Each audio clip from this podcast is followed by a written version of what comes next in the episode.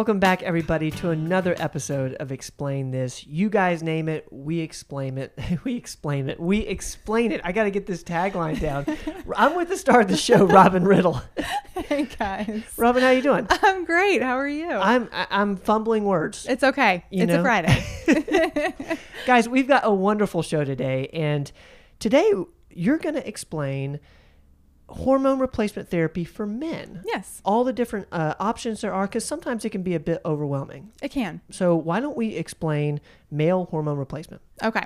So, of course, at the, the point that I'm talking about hormone replacement, we've done labs. We've decided, like, yes, you've got low testosterone, you're a good candidate. The least invasive method that we can start out with is a cream that's applied to the skin. Typically for men, it's rubbed into like the upper shoulder chest area. Um, it's applied every single day. Uh, there, I use a compounded version, but there's a commercial version like Androgel, so people may have heard of that. Um, but applied to the upper chest area once a day, can't wash it off, sweat it off, wipe it off for at least a couple of hours afterwards. Um, the whole key to that one is consistency. You have to apply it every single day to make sure that those levels come up. And if you miss doses, levels are going to fall pretty easily. Um, another option is something that's called a troche, which is a compounded little square looking thing that drops under the tongue, dissolves slowly over about 10 or 15 minutes, and gets into the bloodstream that way. Um, can't drink anything, eat anything, or brush your teeth for at least 30 minutes after that is done. Okay. Um, that way, it's we're letting that really sit in the mouth well. Um, again, requires consistency. Got to do it every single day. Got to remember. Got to remember not to drink afterwards. Um, to get the amount of testosterone that men need into a troche form, sometimes it's a little bitter tasting too. So we're dealing with the flavor there as well. Uh, not something that you can just chew up and swallow or something like that. It's got to sit in the mouth until it's fully dissolved. Is there a time of day that that needs to happen? It, morning's good. Okay. Um, you know, if there's a different time of day that works better for them, but your best testosterone levels are going to come after you take that. Okay. So preferably do that in the morning, have good levels throughout the day. It's going to fall towards the evening. Sometimes I'll do twice daily dosing for people, but um, men aren't the greatest about being consistent with things once a day, much less twice a day. Um, so I tend not to go that route. Uh, there is a new pill form of testosterone on the market. Um, it does not process through the liver. That's why we've never been able to do oral testosterone before. This one actually gets into the lymphatic system and is delivered throughout the body through the lymphatic system, That is interesting. which is really cool. Yeah. Um, it's testosterone undecanate, I think is the the type of testosterone it is. But anyways, um, that one requires twice daily dosing. So again, consistency is key. Uh, the next step up is doing once weekly or sometimes even twice weekly injections. okay. If we're doing once weekly, we're doing an intramuscular injection. Um, patients can self inject at home. We do offer that option. So either I teach patients to give themselves a shot. We teach a you know a spouse or a friend to give them the shot. Uh, it can either go into the thigh or into the hip area. Um, sometimes for consistency, as far as their levels, we'll split it up and do like a subcutaneous injection in the belly twice a week. I even have some patients that do three times a week because they like the way they feel with it.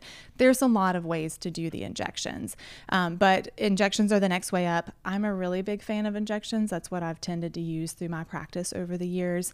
Really good at getting more consistent levels, and we can get levels higher than the other methods like the creams, the troches, the pills. Okay. We get a higher peak level out of it, so people feel better with it. And the consistency, I'm assuming you can kind of dictate how they feel when. Right, So like if yeah. you're if you're doing your shot the same time, you know, twice a week, Mm-hmm. that level's going to maintain. You keep just a more consistent, yes. Do, do you Um, prefer sub Q versus IM?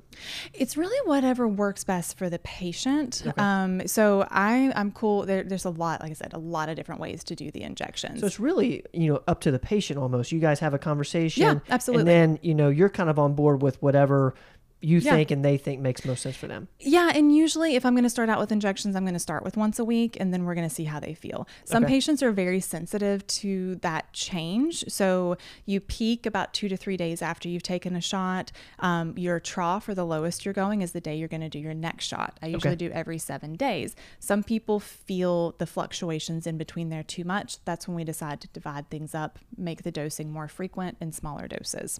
Got it. So there's too high and too low. Yes. Okay. So we don't want this. Right. We want this. Okay. Just nice, steady fluctuations.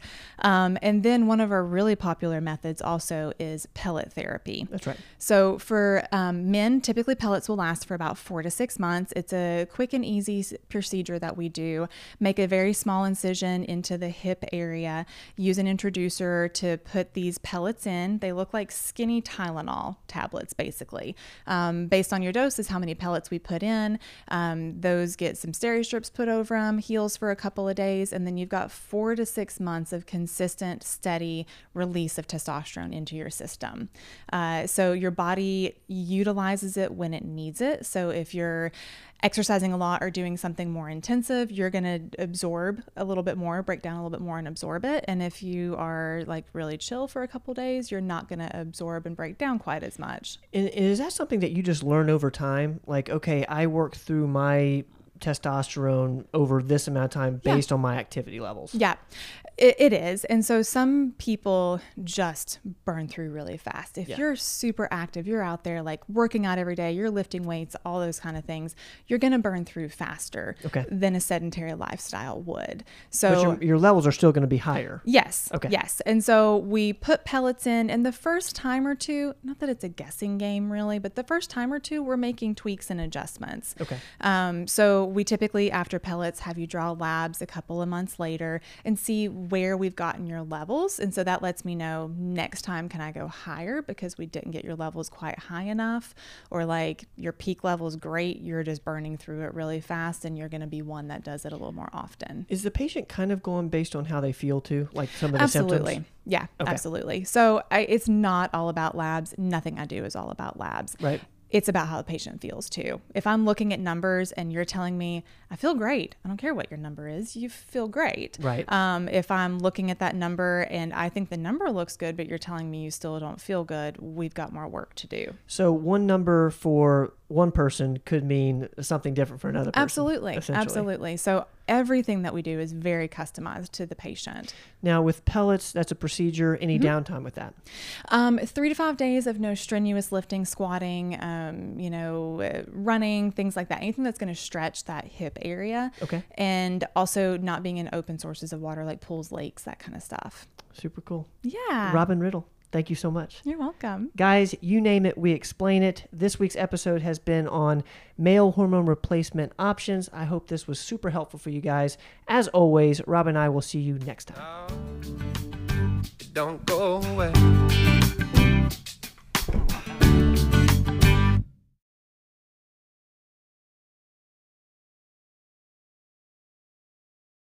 Thanks, guys, for listening to this episode of the podcast.